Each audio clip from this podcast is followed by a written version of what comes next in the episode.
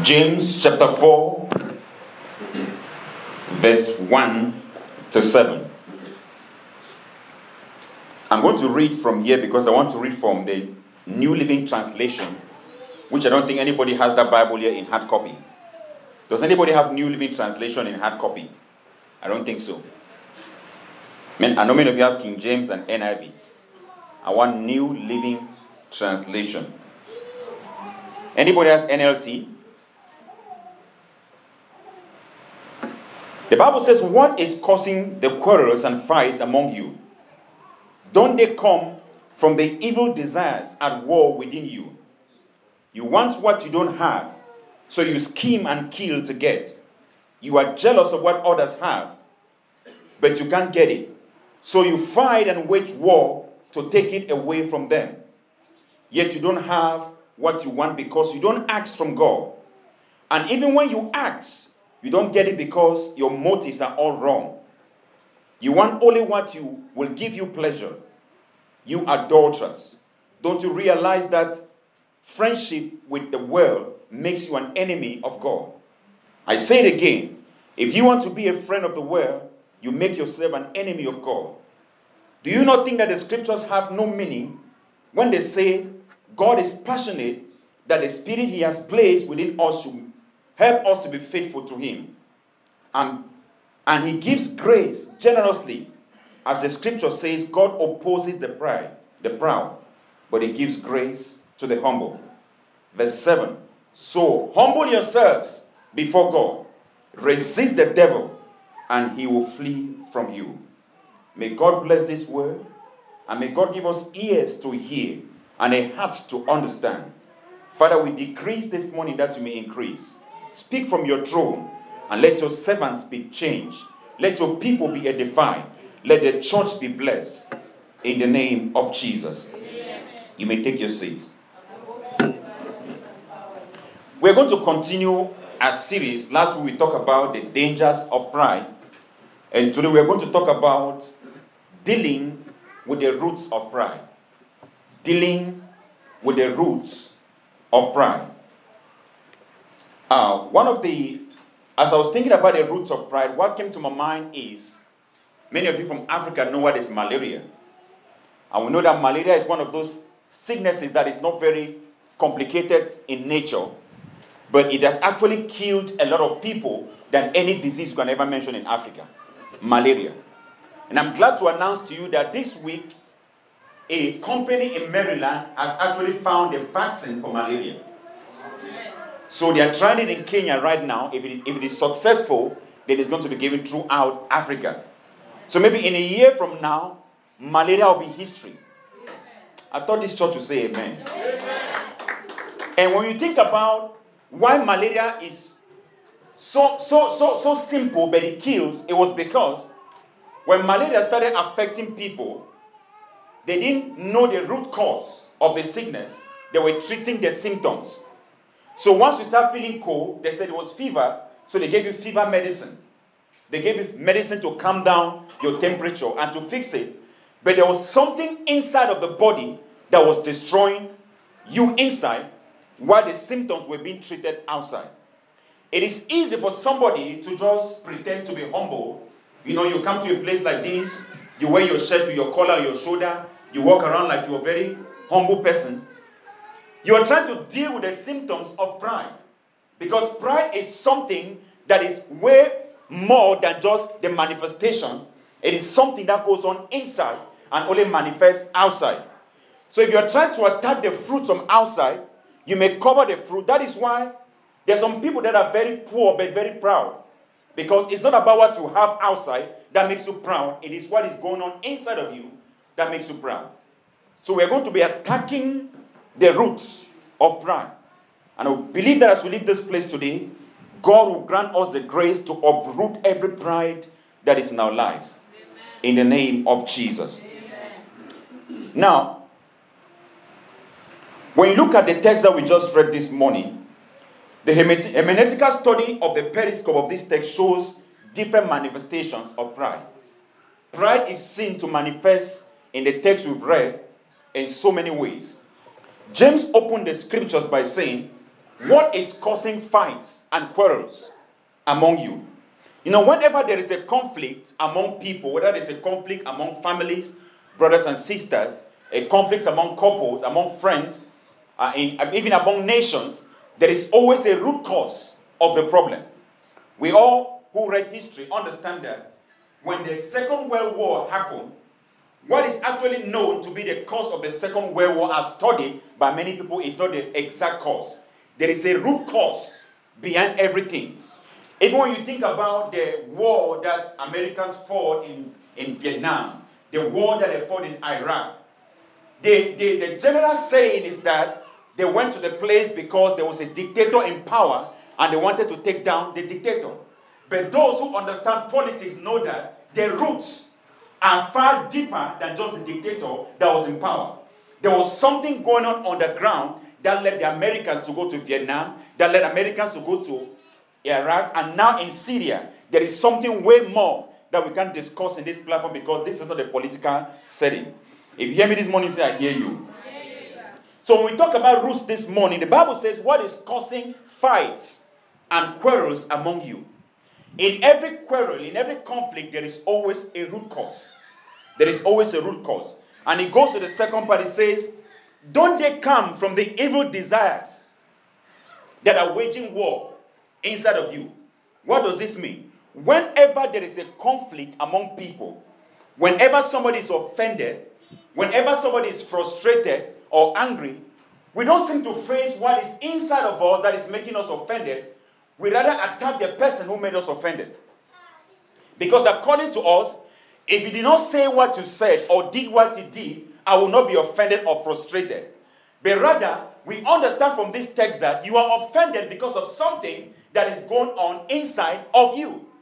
Because somebody can say to you, you stupid, and say to this other one, you stupid, and the two, one gets offended, one doesn't get offended. Because it is what is inside of you that is that interprets what the person has said that makes you offended. And so sometimes instead of dealing with the issues that are going on inside of us, we rather focus on attacking the people that have said or done something to us. Is somebody hearing me this morning? So instead of attacking people for what they have done and what they have said to make you angry or frustrated, look inside and ask yourself, what is it that is making me angry? What is it that is making me frustrated? What is it that is making me so offended by what this person said? Because the Bible said they are the desires that are inside of you that is making you offended, making you wage war, have all these emotions, all these feelings that is going on inside of you. It is the war, the emotions, the desires that are inside of you. And then he goes inside and says that you want what you don't have.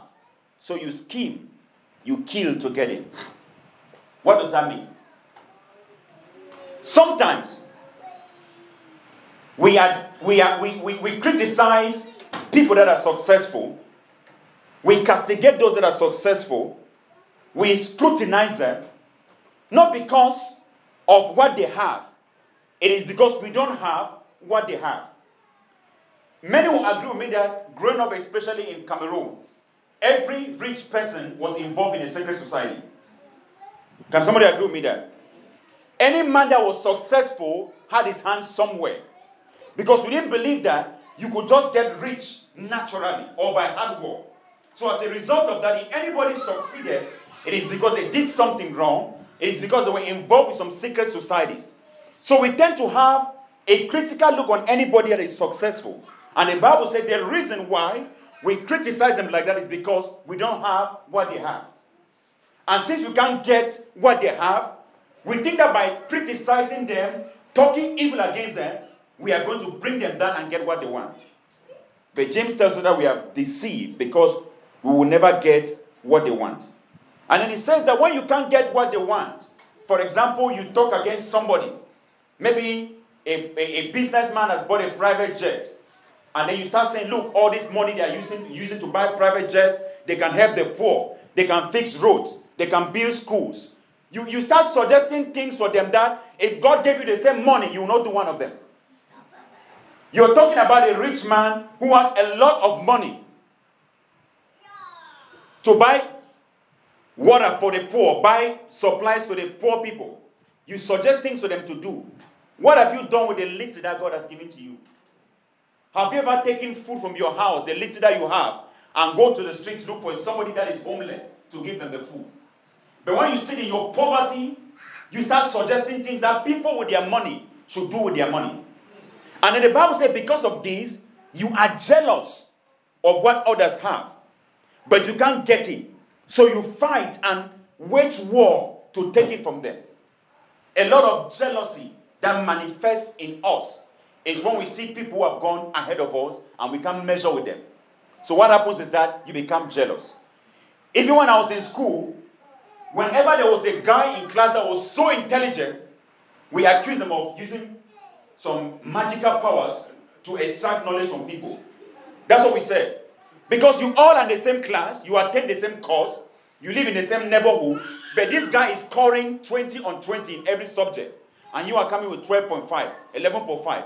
So the only way for you to, you know, console yourself in your stupidity is to say that this guy is using some mystical powers to get knowledge. You become jealous. There are a lot of people that have become jealous of others because they can't get where they are. So they scheme to jealousy. But let me tell you, in this life, like I always say, everybody has their lane. Is somebody hearing me? Whether you drive fast or drive slow, you will never get where I'm going. You will never be who I am. Even if you go and clone yourself, you will never be me. And I can never be you. So once you understand this, it will help you to start to stop being jealous of other people. I know we are Christians. When we talk about jealousy, nobody here can admit that they are jealous. Sometimes people don't attend events or parties because they are jealous. You are invited to a place because of the jealousy that is inside of you. Say, what are they showing? I'm not attending. I don't attend the events. The Lord even said to me that sometimes you want to help somebody. They won't admit to take their help from me because they are jealous. Who do they think they are to help me? Jealousy will make you act stupid and act foolish. Take, for example, a brother that you came to this country with the same time. Maybe you guys did the same course. And finally, the brother has gotten a job that is paying maybe six figures. And now you're in trouble. And the brother said, Bro, let me give you one test. No, I'm fine, I'm fine, I'm fine. Jealousy will make you not to accept what that brother is offering you because, according to you, who is he to offer me help? We attended the same class together. I came here before him. I was even more intelligent than him in school. Who is he to help, to give me help? Jealousy operates like that. And James said, because of this war that is inside of you, you scheme to jealousy. And he says that you do not have because you have not asked. And he said, even when you ask, you don't receive because all you want to do is spend everything on your pleasures. Listen, most of our prayers are not answered because we pray from the place of greed. We pray out of a place of lust. We pray to get more so we can spend it on ourselves. Until you understand the goal and the reason of prosperity, you can prosper. The only reason why God wants to prosper us is so we can use His resources to prosper other people, to benefit other people, to sponsor His work, to, to help the gospel go to remote areas. But if your idea about prosperity is so you can drive a luxury car and stay in a luxury home and wear expensive clothes and shoes, then you are all wrong. Is somebody hearing me this morning? So you go to somebody's house, maybe somebody calls and said, I just bought a house, I want to dedicate this house. You go there for the dedication or the house opening, and the moment you come back that night, your prayer topic has changed. Oh God, am I the last person in this country? Look at my friends who came yesterday. They have bought houses. God changed my story. I'm going to look at you. You are praying these prayers because you saw somebody dedicating their house. And now your prayer topics have changed. You used to drive a car 2001 and that car drove so well. It had no issues, no check engine light. But just because somebody came and brought a 2019, now the car that used to drive so well has suddenly depreciated from your eyes that you want a new car as soon as possible. And now you are praying and desiring things that you want from God because you want to spend it all on your, on your pleasures. Is someone hearing me this morning?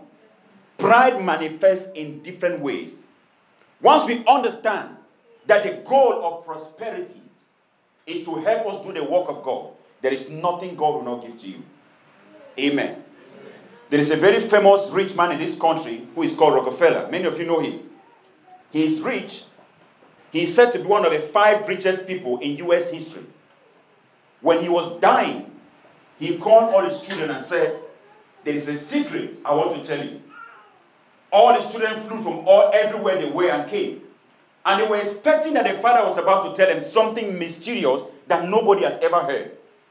And after he has spoken to them about all his businesses, what they should do, he said, This is the secret. Never forget to tithe. He said, Never forget to pay your tithes. He said, This is what has brought me this far and has kept me in this wealth. That businessman before he died. So many of us still struggle to pay our tithes because we think that God has given us money to spend on ourselves. Then when we have the leftovers, we can bring it to God. That is why it is in church that you think about offerings. You don't think about offerings from home because giving is not in your priority when you think about God. But when you understand that everything God has given to you belongs to Him first, there is nothing God will not give to you. If you read the Bible, when God asked Solomon, What can I do for you? Solomon said, Give me wisdom that I may govern these people you have given to me. And God said, Because you did not ask for riches or for the death of your enemies, I will give you wealth that you will not be able to handle. And Solomon became so wealthy because his first idea was to take care of God's people and not about anything that he had for himself. Once you become concerned about what God is concerned about, God will become concerned about everything you're concerned about. Did somebody understand that English? Once you take care of God's business, God will take care of your business. Can I say it again? Once you become concerned about God's business, God will become concerned about your business. Let me ask you a question. If God makes you a millionaire today, what will you do with the money? Maybe a woman now, you go and throw your wardrobe away, you upgrade. All your shoes become maybe one thousand dollars to red bottoms. Then your handbag all Gucci's, eleven. Then different watches. Then you come to church now, walk around like they need to see you. Maybe you should sit behind before now you sit in front so that people can see who you are. Then you drive the, the 2000 and maybe 14 car that you drive now, it becomes too old. You want the latest. You upgrade it, you customize it, you put everything that you need inside. That is your version of blessing. But people that understand what blessing means is that you take the resources that God has given to you and you influence the life of many people as you can. Is somebody hearing me? When you think that way, there is nothing God will not give to you. Amen. Amen. And then it goes on to say, You adulterers. Now, James sounds very strong and very harsh in this text, the way he's addressing the people. If you said these things that James is saying in this culture where we live today, people will leave that church. That pastor is rude. He called people in church adulterers. But James was addressing something that was going on in the church. And he said, You don't realize that friendship with the world is enmity with God. I say it again if you are a friend of the world, you make yourself an enemy of God. Worldliness is a reason behind most of our carnal behaviors. The reason why we don't seem to be, be content with everything that God has given to us is because we measure ourselves with the standards of the world. We want to do things like the people do. Like, for example, I've seen couples who have had a successful wedding. I mean, wedding that was news of the town. But after the wedding, they are in debt, credit card debt. And that they, are, they have stress in their relationship, they have stress in their home because they're trying to pay back for the money that they borrowed in order to celebrate their wedding. Now, the question is this Did you really need to have that classy and that standard wedding in the first place? Now, if you can afford it and pay for it, it's good. But if you are going to go to the length of borrowing and stressing yourself and getting to all these inconveniences because you want to keep up with the standards of the world, that's what James is saying. Worldliness. You know, I was in Togo and I was very impressed when two young people in church were about to get married. The guy was a bike rider going to school, going to a professional school, and the lady is still in school. But they felt like we are in love there is no need why we should be burning in passion with each other, hoping that someday we are going to get married. I have a place to stay. We have food to eat. Let's get married. And they told the pastor, we can't afford to feed all this crowd in the congregation. So what we are going to do is that we are going to celebrate our wedding during the youth meeting in the evening. So the pastor came to the youth meeting, they gathered their friends, and they blessed their wedding right there. Their reception was popcorn and some soft drinks. People drank and they left. That was the wedding. But today, we want to keep up with the standards of the world to the point that some people will postpone their marriage to 2025 because they want to bring everything together. I want to get my dream gown, go to my dream vacation spot, and you go to the length of stressing yourself and inconveniencing people around you because you want to have the same standards of the world. Is someone hearing me this morning? There is nothing wrong with having whatever you can pay for. But if you are going to stress yourself and get into pain because you want to measure with some standards, some fairy tale wedding you read in a book or saw on TV, you, be, you are measuring yourself with the standards of the world. Like I said, once we do things in church, it's never enough. I've seen a case where a brother was doing Thanksgiving. He came to the church. God lifted his brother, gave his brother a wonderful job after years of suffering. Came to church after prayers and prophecy. God lifted the brother up. He started making a lot of money.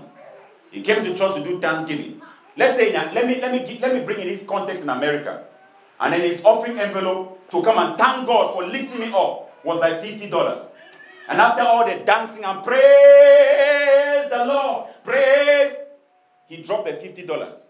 Then he said, Let, I'm calling my friends and my family at home to actually celebrate what God has done for me. Then at home, the beer at home, the champagne, the alcohol, people ate, people drank, and they were drunk. If you compare how much he spent to entertain his friends and how much he gave to God, it tells you who he was actually thanking. Was he thanking his friends or he was thanking God? So we just come to God to say, well, let's not be that, you know, I was absent in the church or I didn't show gratitude to God. And then we do pretense. But the real thanksgiving goes on behind the scenes. Worldliness. That is why we do things that we're not supposed to do because we want to keep up with the worldly standards. Is somebody hearing me this morning? If you are going to be a Christian, be a Christian and be wholeheartedly a Christian. That's what we said this morning that we are a generation who will not compromise. Is somebody hearing me this morning? We will not compromise. I remember when I had my wedding, I said in my wedding, no alcohol in my wedding. My uncles were mad, they were offended, but I said, it is my wedding, no alcohol. I said so and it was so. But you know, someone said, well, you know, I have my uncles that are coming. If you don't bring alcohol, they'll be offended. So you please the people of the world. You have to set a standard for what you believe. Is somebody hearing me this morning? You have to have a standard for what you believe. Look at the Muslims. There are things a Muslim man will not do. There is no way you can say, I'm going to my uncle's house and I'm going to eat pork. Who is a Muslim? And you say, Well, it is them, let them eat pork. You will never eat pork in their house or around their house or anything that concerns them because they have a standard for what they believe. It is only Christians that a man walk into their house in their living room and is smoking and they have nothing to say. Well, it's their personal choice, let them smoke. And they are smoking, blowing it in your face, and you have nothing to say. When you believe you have a standard, is somebody hearing me this morning? You say, This is what I believe. Nobody's going to cause me to do what is wrong. I'm keeping these standards around my territory. If you want to do what you want to do, then get out of my territory. Is someone hearing me this morning? We have to define what we believe. Get out of the world. The Bible says we are in the world, but we are not of the world. Amen. We are of the world. We are in the world, but we are not of the world. And then he says, lastly, don't you think that the scriptures have no meaning when they say that God has placed a spirit in us to make us faithful to him? When a man is in pride, like I said last week, the Bible means nothing to him. Have you seen a case where you're advising somebody to say, well, this is what you should do, this is what you should do. I hear what you're saying, but I'm going to do what I, I want to do. I'm going to do me like I hear people say this culture. I'm going to do me. So it's not doing what God says, it's doing me. What I feel, what I want is what I'm going to do, regardless of what the Bible says. If you truly want to walk in humility, God's word is always supreme. It doesn't matter how you feel or what you want, the word of God is always supreme. Is somebody hearing me this morning? God's word is supreme. Your feelings don't count. Your opinion doesn't count when it comes to the word of God. The word of God must stand. Amen. Amen. If you truly want to walk in humility, it says God gives grace generously, as the scripture says. God opposes the pride, the proud, but he gives grace to the humble. Listen, in this life, you're going to have opposition. We may have opposition because of our beliefs, of our spiritual inclination. Maybe I'm Republican, you're a Democrat, so you oppose me. Maybe you're a Republican, I'm Ambazonian, you oppose me. We may have oppositions in different areas. But don't allow God to become one of your oppositions. Is someone hearing me this morning? You may have 1,000 oppositions because not everybody can like you. Let me say that no matter how nice you are, some people are always going to find a reason not to like you. Just look how tall he is. They will find something not to like you. Look how dark he is. There be a reason for them not to like you. But don't let God become one of your oppositions. Because when God begins to oppose you, it is dangerous. Can you fight against God? Can you stand before God? Can you measure with God? Bible says God resists the proud, but he gives grace to the humble. Now, like I said before, theologians have unanimously agreed when they come to the commentaries in James chapter 4 that a summary of the root cause of pride is insecurity. The summary of the root cause of pride is insecurity. Because it says in the beginning, the reason why you are jealous, the reason why you act this way is because you are looking for something you don't have. So in order, in order way, in, in, in a way to get it, you start manifesting out because you think that by these manifestations you will get it.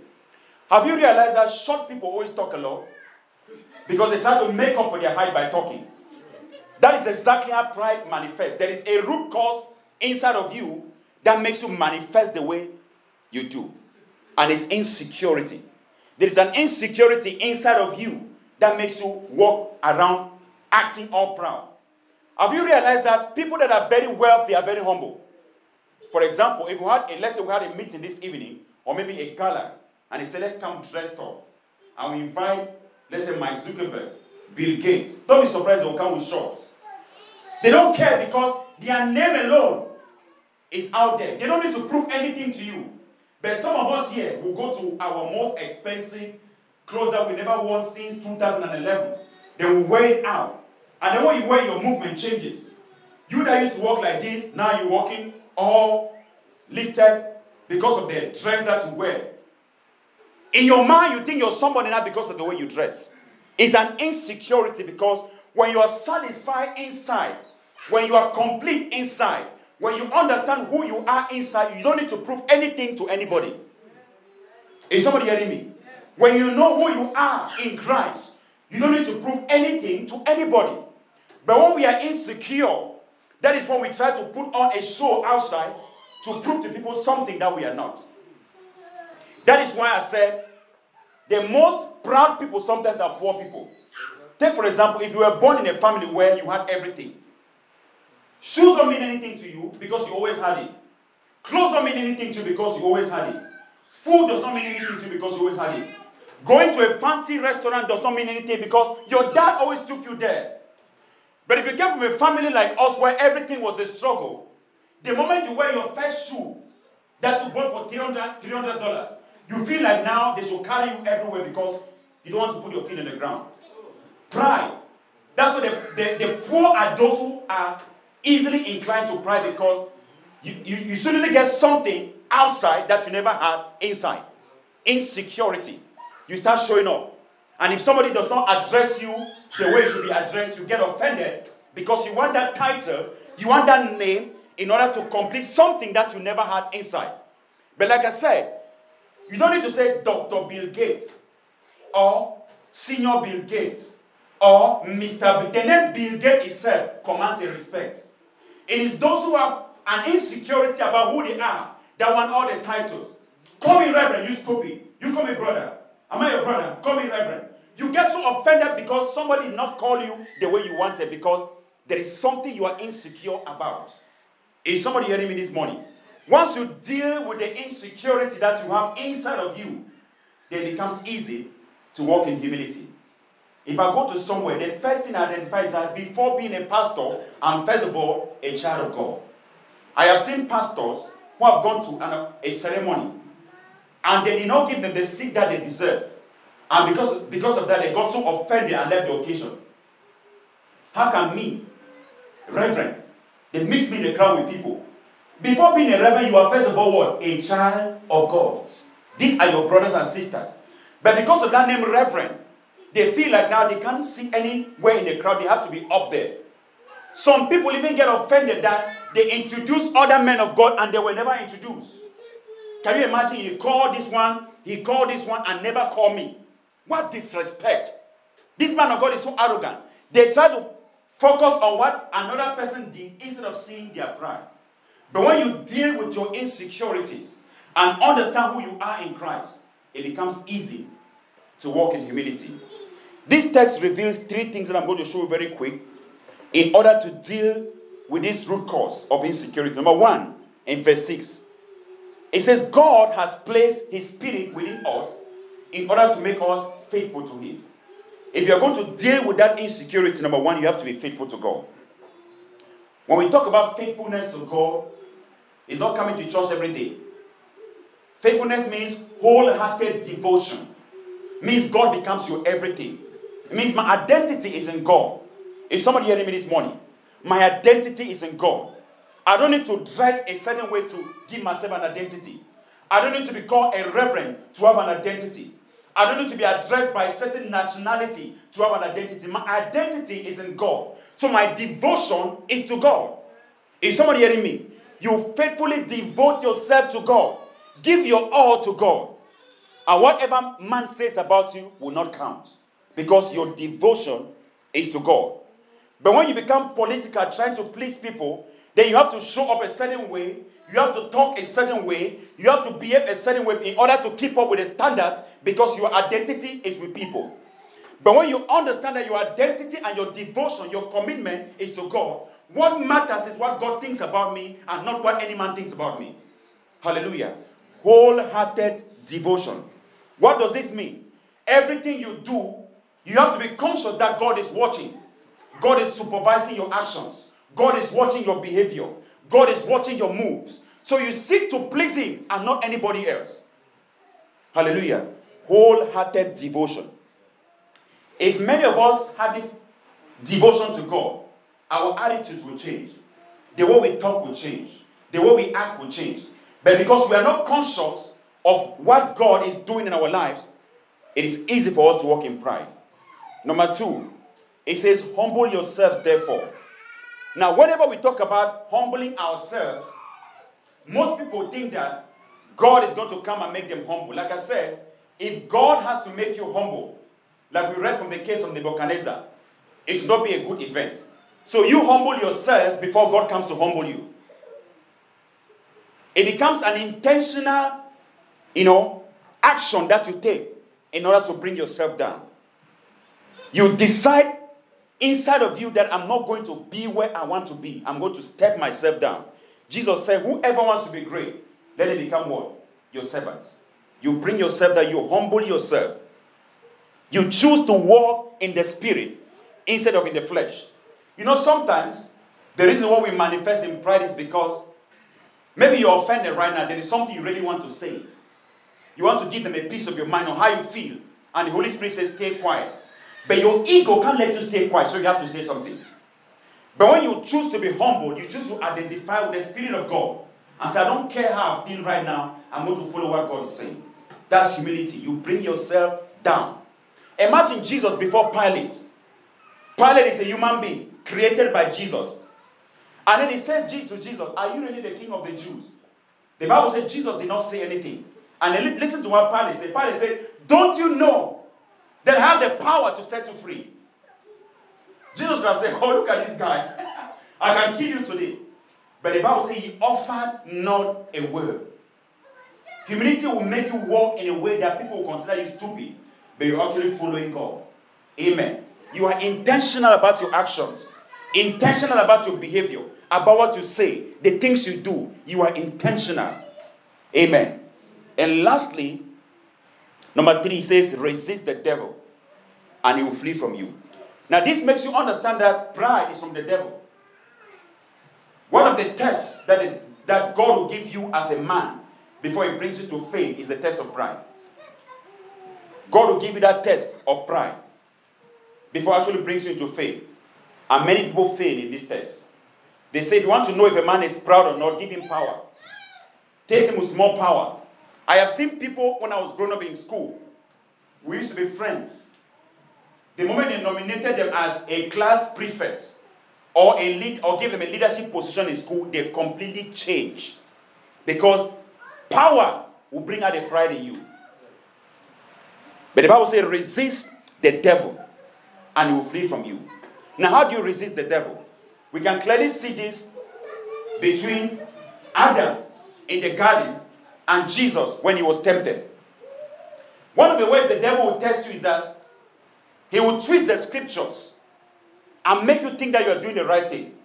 No, this the devil will say, This is your time. You have to shine. You have to show them that you are a child of God. Don't make them think you are the last. And so he makes you adopt this posture of trying to show something to people. That's what he said to, to, to Eve when, he, when the serpent came to Eve. He said, Did God really say that you should not eat this fruit? That's not, that's not what God said. God said, Eat every fruit in the garden, but not this one. But the serpent made it like God said they should not eat any fruit in the garden. He twisted the scriptures. Then he said, If you eat this fruit, you will be like God. They were already like God because the Bible says, In the image of God, He created them, male and female. They were already like God. But Satan twisted the scriptures and deceived man. And Adam, he took the fruit and ate, and Adam came and ate and they fell. But look at Jesus in Matthew chapter 4. After he had fasted, if you have ever fasted for long, one of the things that happens is that you become so thirsty, and the angel knew exactly what Jesus needed. He said, If you are truly a man of God, a child of God, as you say, turn these stones into bread. What did Jesus say? He says, Man shall not live by bread alone, but by every word that proceeds from the mouth of God. Jesus used the scriptures to overcome the devil. So, what is going to help you to resist the devil is not how prayerful you are, is the content of the word of God that you have inside of you that will help you overcome the scriptures, help you overcome the devil. Is somebody hearing me this morning? The content of the word of God that you have inside of you is what is going to help you overcome the devil. There is a law in physics called the Archimedes law of flotation.